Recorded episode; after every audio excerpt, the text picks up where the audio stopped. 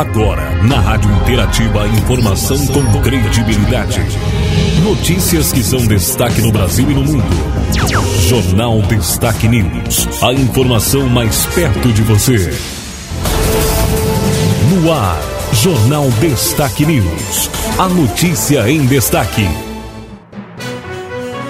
Edição do Jornal Destaque News, a notícia em destaque, edição de segunda-feira, 3 de janeiro de 2022.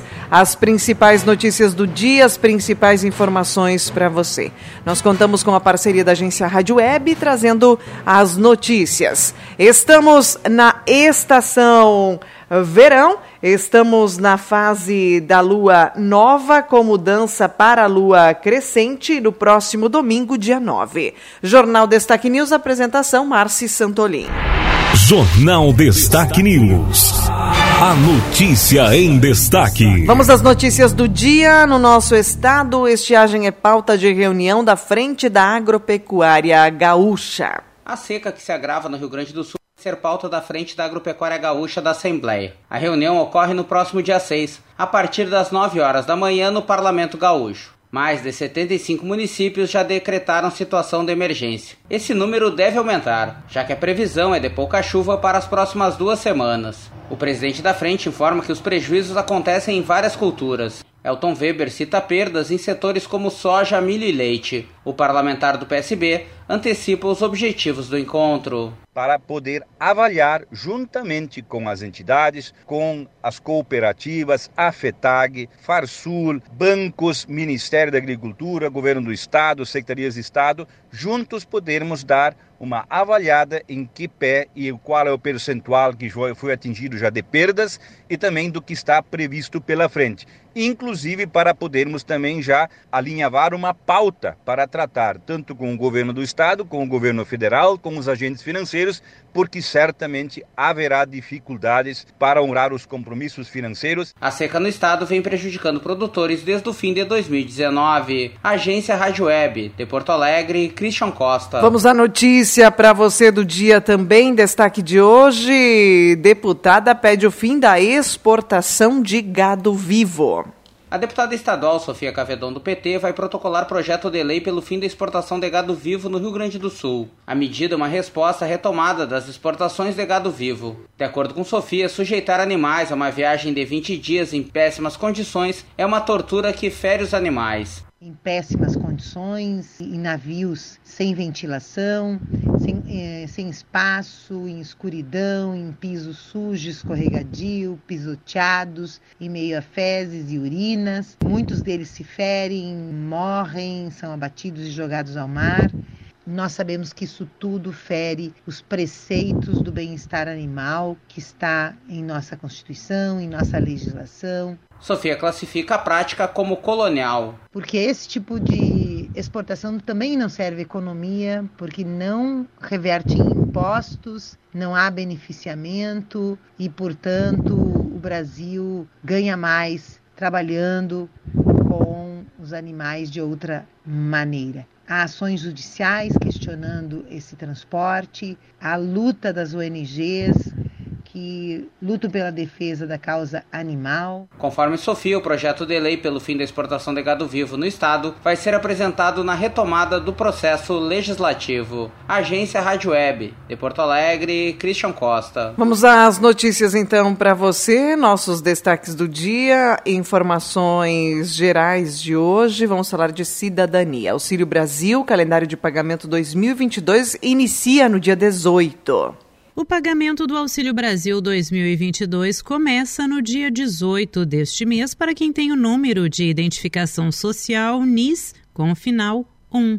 O calendário oficial de pagamentos para este ano foi divulgado na quinta-feira. Para saber em que dia o benefício vai ficar disponível para saque ou crédito em conta bancária, a família deve observar o último dígito do NIS, impresso no cartão de cada titular. O pagamento de janeiro termina dia 31 para quem tem NIS com final zero. A parcela mensal fica disponível para saque por 120 dias após a data indicada no calendário. Se o beneficiário precisa precisar de informações, pode acessar os canais de atendimento. O telefone 121 do Ministério da Cidadania também funciona como central para denúncias. O número 111 é o canal de atendimento ao cidadão da Caixa Econômica Federal e tem informações sobre o cartão e o saque do benefício. Pelo aplicativo Auxílio Brasil, também da Caixa, o beneficiário também se atualiza. De Brasília, Sandra Fontela. Mais destaques do dia para você sobre educação agora. Estudantes podem negociar dívidas do FIES com até 92% de desconto. Em 2022, estudantes vão poder negociar os débitos com o Fundo de Financiamento Estudantil, o FIES. É o que prevê a nova medida provisória publicada pelo governo federal. A MP traz regras para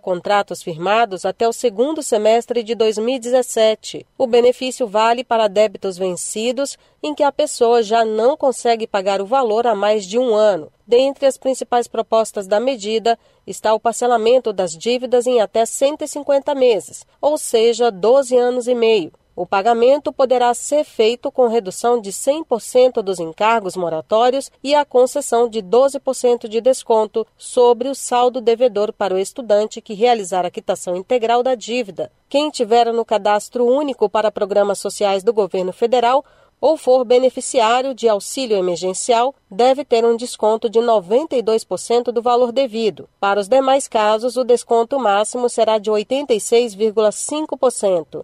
As renegociações poderão ser feitas por meio dos canais de atendimento dos agentes financeiros do programa, Caixa Econômica Federal ou Banco do Brasil. A medida provisória já está em vigor, mas precisa ainda ser aprovada em definitivo pelo Congresso Nacional em até 120 dias após o fim do recesso legislativo, que termina em fevereiro. O FIES é um programa do Ministério da Educação, instituído pela Lei 10.260, de 12 de julho de 2001. Tem como objetivo conceder financiamento a estudantes em cursos superiores não gratuitos. Agência Rádio Web. De Brasília, Denise Coelho. Notícia para você também na área política. Governo tem até quarta para explicar consulta sobre vacinação. O prazo dado pela ministra Carmen Lúcia do Supremo Tribunal Federal para o presidente Jair Bolsonaro e o ministro da Saúde Marcelo Queiroga prestarem informações sobre a consulta pública para vacinação de crianças encerra na próxima quarta-feira. A ideia da consulta pública partiu do governo e é contestada no STF em uma ação da Confederação Nacional dos Trabalhadores Metalúrgicos. Além de pedir a anulação da consulta, a Confederação também quer que o Supremo determine à União que a vacinação desse grupo passe a ser obrigatória, ainda que a faixa etária seja incluída com urgência no Plano Nacional de Imunizações do Ministério da Saúde. A Agência Nacional de Vigilância Sanitária, Anvisa, já liberou a vacina para crianças e atestou que é segura. Para especialistas, a vacinação desse grupo é essencial não só para conter a pandemia, mas para proteger as crianças diante do surgimento de novas variantes. A adoção da consulta pública não foi bem vista por técnicos e cientistas da área, que viram na atitude mais uma ação de Bolsonaro contra as vacinas. A ministra Carmen Lúcia estabeleceu ainda que a ação vai ser analisada diretamente pelo plenário. Agência Rádio Web.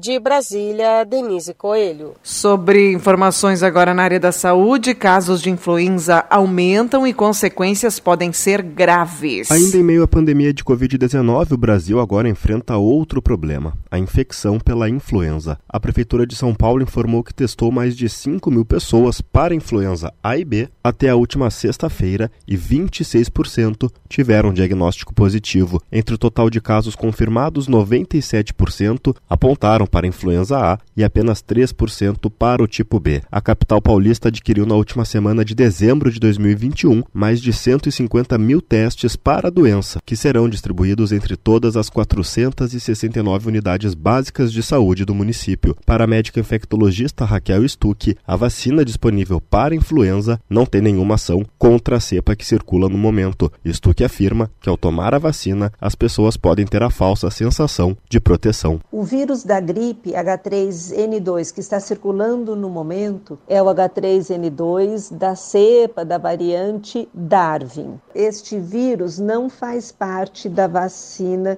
que nós temos hoje, que foi a vacina que nós usamos para o controle da gripe no nosso inverno. Normalmente a gente fala que a vacina da gripe, né, com três ou quatro vírus, ela protege contra os vírus que estão na vacina e tem a chance de ter uma proteção cruzada contra outros vírus da gripe que não fazem parte da vacina. Entretanto, os estudos mostram que para esta variante Darwin, a vacina de 2021 não dá nenhuma proteção. Para controlar a transmissão e os casos de H3N2, no momento é preciso manter as mesmas medidas tomadas contra a Covid-19, como explica a médica infectologista Raquel Stuck. Se nós desrespeitarmos as regras né, do, do uso de máscara, do distanciamento e higienização das mãos, sim, nós podemos ter um surto, uma epidemia pela H3N2 que pode ser grave, pode ser responsável por aumento de internações,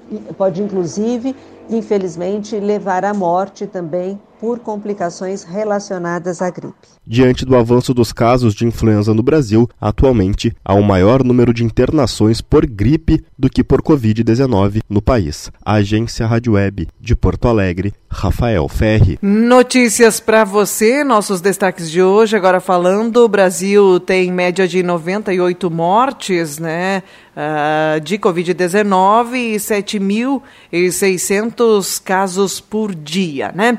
Outro destaque para você: estudos apontam que a variante Omicron é menos agressiva ao pulmão. Seis novos estudos internacionais afirmam que a variante Omicron é menos agressiva ao pulmão do que as outras variantes do coronavírus. As pesquisas foram feitas com ratos de laboratório e usaram tomografias pulmonares nos animais infectados com as diferentes variantes do coronavírus A Delta, identificada primeiramente na Índia, foi a responsável pelos casos mais graves e sequelas pulmonares. Já a Omicron é mais agressiva na garganta, o que explica a rápida proliferação e transmissão da Covid-19. Os cientistas alertam que, embora as notícias sejam esperançosas, ainda não é hora de baixar a guarda e os cuidados, como o uso de máscaras, por exemplo, devem continuar. A vacina também é eficaz para conter os casos graves da doença, especialmente nas pessoas que receberam a dose de reforço. Agência Rádio Web com informações internacionais. Igor Pereira. Nós temos uma informação agora para você falando dos alimentos orgânicos, né? Afinal, o que são os alimentos orgânicos e por que eles custam mais? Ter uma alimentação melhor também é uma promessa para o ano novo. Mas não é fácil encontrar nem nas prateleiras dos mercados com tantos industrializados, nem nas feiras com produtos carregados de agrotóxicos. A alternativa é recorrer aos alimentos orgânicos. Além da sustentabilidade da área de produção, esses alimentos devem seguir uma série de requisitos, inclusive trabalhistas, para serem considerados orgânicos, como explica o engenheiro agrônomo e pesquisador da Embrapa Ambiental, Joel Leandro de Queiroga há vários critérios em que se procura é, otimizar né, os recursos naturais e socioeconômicos disponíveis e o respeito à integralidade cultural das comunidades rurais. Então, quando eu digo né, que o produto ele é orgânico, ele, ele não utiliza produtos industrializados na sua produção ou no seu processamento. Esses produtos eles não têm materiais sintéticos, não têm organismos geneticamente modificados. O produto orgânico deve ser cultivado cultivado utilizando recursos da natureza para se desenvolver, como adubos compostados feitos de cascas e folhas de legumes, verduras e frutas. Isso para não prejudicar a composição nutricional dos produtos, como ocorre quando o agricultor usa fertilizantes e adubos industrializados. O pesquisador esclarece que é importante criar um ambiente de convivência e harmonia entre as plantas e árvores do bioma para o plantio no sistema orgânico que a princípio parece com matéria orgânica, mas na verdade o termo vem do organismo, que é olhar para o agroecossistema como um todo, entender todas as suas partes e componentes e trabalhar para esse equilíbrio ser o maior possível. A produção orgânica cresceu 4% de 2017 a 2019. No entanto, os últimos censos agropecuários de 2006 e 2017 mostraram um crescimento nos estabelecimentos de produtos orgânicos de 5 mil para 68 mil. No entanto, o acesso a esses alimentos ainda esbarra na disponibilidade, que também impacta no preço dos orgânicos. Em alguns mercados, esse acréscimo no valor pode ser em relação ao fato de estar sendo comprado e revendido, mas também ao fato do agricultor ele ter mais trabalho e ele ter um custo adicional, que é ele ter que atestar que o produto dele é um produto orgânico. Segundo o pesquisador da Embrapa, os preços também estão associados aos cuidados que o agricultor orgânico precisa ter para plantar, proteger e desenvolver as plantas e os frutos. Além de adubo natural, o controle de pragas e ervas daninhas só pode ser realizado manualmente e com uso de herbicidas naturais. Agência Rádio Web de Brasília, Alain Barbosa. A informação com credibilidade no Jornal Destaque News. Informações de hoje para você, nossos destaques do dia. Nós temos mais notícias. Nós temos agora as informações e manchetes, né? Estão lá no portal www.destaquenews.com. Agronegócio será motor do PIB do Brasil em 2022, dizem economistas. Exportação de matérias-primas e a indústria de tratores e equipamentos agrícolas devem crescer mais do que outros setores. Blocos de Carnaval do Rio de Janeiro cancelam desfiles esse ano. Anvisa vai apurar possíveis infrações sanitárias em cruzeiros. Bolsonaro volta de Santa Catarina, desembarca em São Paulo e é levado ao hospital com suspeita de nova obstrução intestinal.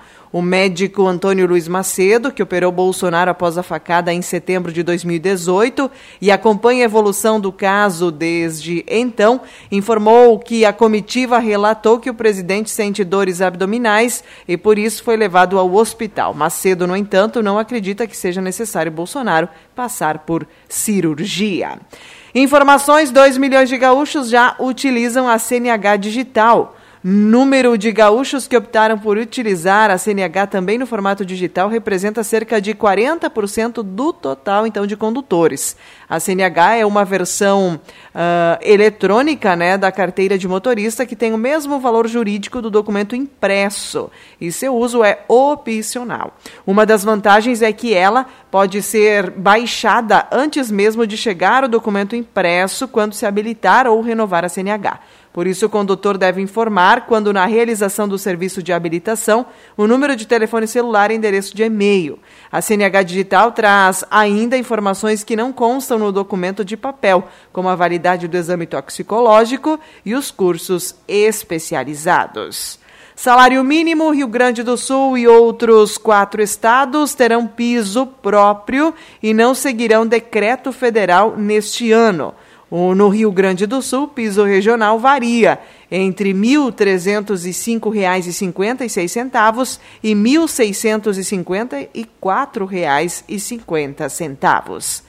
Cai para 73 mil o número de clientes sem luz no Rio Grande do Sul após temporais. O total chegou a 118 mil na tarde deste domingo. Acidente na ERS 343 em São José do Ouro.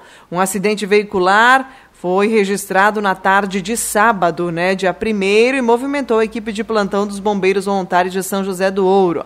Foi na RS 343, na descida da cidade para a Ípica.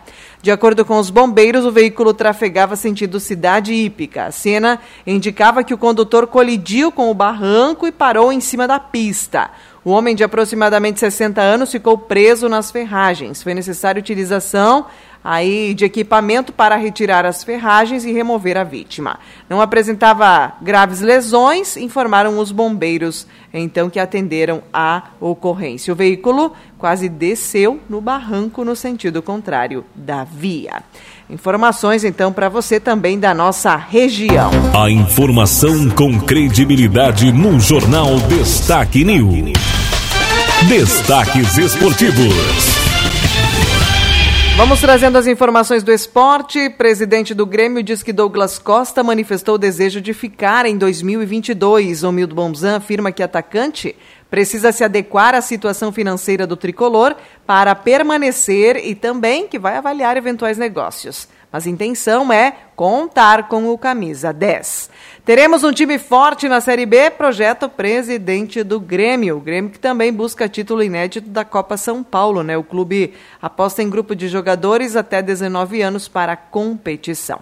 Em busca de atacante, Inter manifesta interesse em David do Fortaleza, jogador de 26 anos, foi um dos principais destaques do Leão em 2021 e tem multa de 30 milhões, né? Informações para você também na expectativa por Nicão. Colorados invadem redes sociais do Meia. Vem pro Inter. Torcedores do Internacional encheram o perfil do jogador de mensagens parabenizando o Nicão pelo acerto com o clube. No mundo da bola também, Messi testa positivo para a Covid-19 e desfalca o PSG. Informações então também no mercado da bola para você, as principais notícias então de hoje. Agora em destaque a previsão do tempo. Um começo de ano maluco nas temperaturas do planeta. Se 2021 foi marcado pelos extremos no clima, 2022, já no seu primeiro dia, mostrou o que o ano reserva no mundo. Europa, América do Norte e América do Sul enfrentaram temperaturas muito fora do normal, com centenas de recordes históricos de temperatura alta. Jamais se viu na meteorologia um primeiro dia do ano tão incomum como no ano então que começou. Nos Estados Unidos, centenas de recordes de temperatura máximas foram registradas, a maioria aí diários, né? E alguns até o, absolutos, né, para o mês de janeiro. Uh, caíram em 1 de janeiro com temperatura típica de verão em pleno auge do inverno, né? Então, temperatura de verão em pleno auge do inverno. Na América do Sul, uma brutal onda de calor. De acordo com sites aí, a máxima do primeiro dia do ano foi de 45,6 graus. O sistema de meteorologia do Paraguai acusa máxima no país de 43,4 graus. Na Argentina, um número impressionante também de cidades teve máximas acima de 40 graus no primeiro dia do ano em diversas províncias. O calor nas regiões serranas do estado gaúcho e do Planalto Sul catarinense foi espantoso, também com recorde de máximas para janeiro em várias estações do Instituto Nacional de Meteorologia que passaram a operar neste século. Foram os casos de Bento Gonçalves e São José dos Ausentes. Porto Alegre teve o primeiro dia de janeiro também mais quente desde as primeiras medições, que foi no ano de 1984. E no Oeste Gaúcho a temperatura chegou a 41 graus. E aí a pergunta, né, vem dessa forma: o calor segue? O sol aparece com nuvens na maior parte do Rio Grande do Sul nesta segunda, o primeiro dia útil né, do ano. Uma massa de ar muito quente traz outro dia tórrido em muitas cidades, apesar de as máximas não atingirem, na maioria dos municípios, valores excepcionais observados aí no final de semana. O ar quente volta a gerar áreas de instabilidade que já surgem em algumas regiões, já surgiram na manhã e também na madrugada, né? O enfraquecimento da massa de ar quente e a chuva que chega cedo em várias cidades impedirão máximas mais extremas em muitas cidades. A chuva nesta segunda, de novo, será irregular e cairá forte em pontos isolados, acompanhado de temporais localizados que podem causar uh, vendavais com potencial dano também e granizo. Né? Na terça, o tempo quente abafado com chuva e temporais isolados devem ocorrer. Uh, do, no dia, então, na maioria das regiões. Na quarta, frente fria traz chuva mais generalizada interrompe a longa sequência de dias de calor. Ar mais frio ingressa na quinta com marcas agradáveis. Então, essa é a projeção para a semana.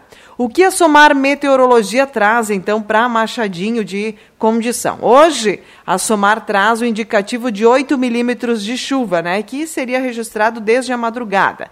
Que a gente tem de números é que na linha Apolo, conforme a dona Maria Helena, o acumulado foi aí até as 8 horas da manhã, 23 milímetros. Já no perímetro urbano da nossa cidade foram 27 milímetros. Então a gente teve uma chuva boa aí nesta madrugada. Ah, e começo do dia também. Na terça-feira, amanhã, deve ocorrer novamente condição para chuva, 10 milímetros terça. Quarta, sol com pancadas de chuva, 12 milímetros. Quinta-feira, novamente essa condição, aí com 18 milímetros de chuva. A sexta também terá pancadas de chuva, 20 a 31 graus, 8 milímetros. E o sábado traz aí mais 13 milímetros de chuva, 18 a 26 graus. Tempo firme previsto a partir do domingo, dia 9, aí trazendo novamente a elevação das temperaturas, não tendo chuva. Então, novamente chuvisco somente no dia 17 a gente terá então mais de uma semana aí novamente de tempo firme, né? Praticamente uma semana aí de tempo firme para então até a segunda quinzena, então para começar a segunda quinzena do mês de janeiro. Essa primeira semana vai ser de instabilidade, não muito volume, mas que pode ter registro de chuva. Então, e sol alternado com nuvens. Informações, tempo e temperatura, conforme a Somar Meteorologia na nossa programação. Informações gerais do dia, notícias, matérias especiais também é no www.destaquenews.com. Uma matéria importante lá no portal de notícias é falando sobre cuidados que você deve ter aí para não cair em fake news. Então tem um podcast bem interessante lá no portal para você ouvir, para você acompanhar como você deve então criar distância aí para não cair em notícias falsas. Acesse lá e ouça então a informação além dos destaques gerais. Também a gente quer falar do Natal Brilha Machadinho antes de encerrar, né?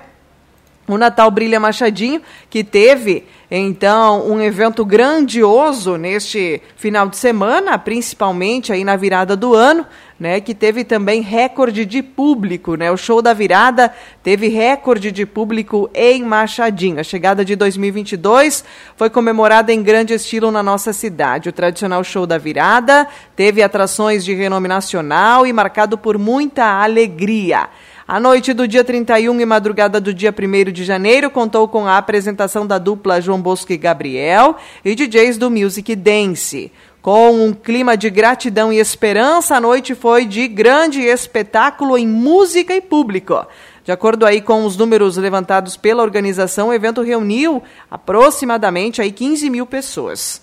Então, o município de Machadinho, desde o final de novembro, né, realiza as programações na edição do Natal Brilha Machadinho, a magia está de volta. Desfiles, shows, apresentações culturais e atrativos para a comunidade local e regional. Também contou com a realização do tradicional né, show da virada. As programações serão encerradas, então, no próximo final de semana. Lembrando que dias 8 e 9, então, tem a realização da 16ª edição da Trilha do Lago. Então, o nosso município segue aí com as programações do Natal Brilha Machadinho. Neste final de semana, sábado e domingo, tem a tradicional né, edição e a 16 edição da Trilha do Lago. Informação para você com fotos também lá no portal www.destaque news, né? Tem fotos do evento também para você. Finalizando aqui a edição do nosso jornal.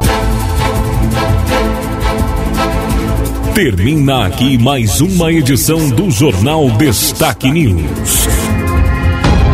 A informação com credibilidade. Aqui, na sua rádio.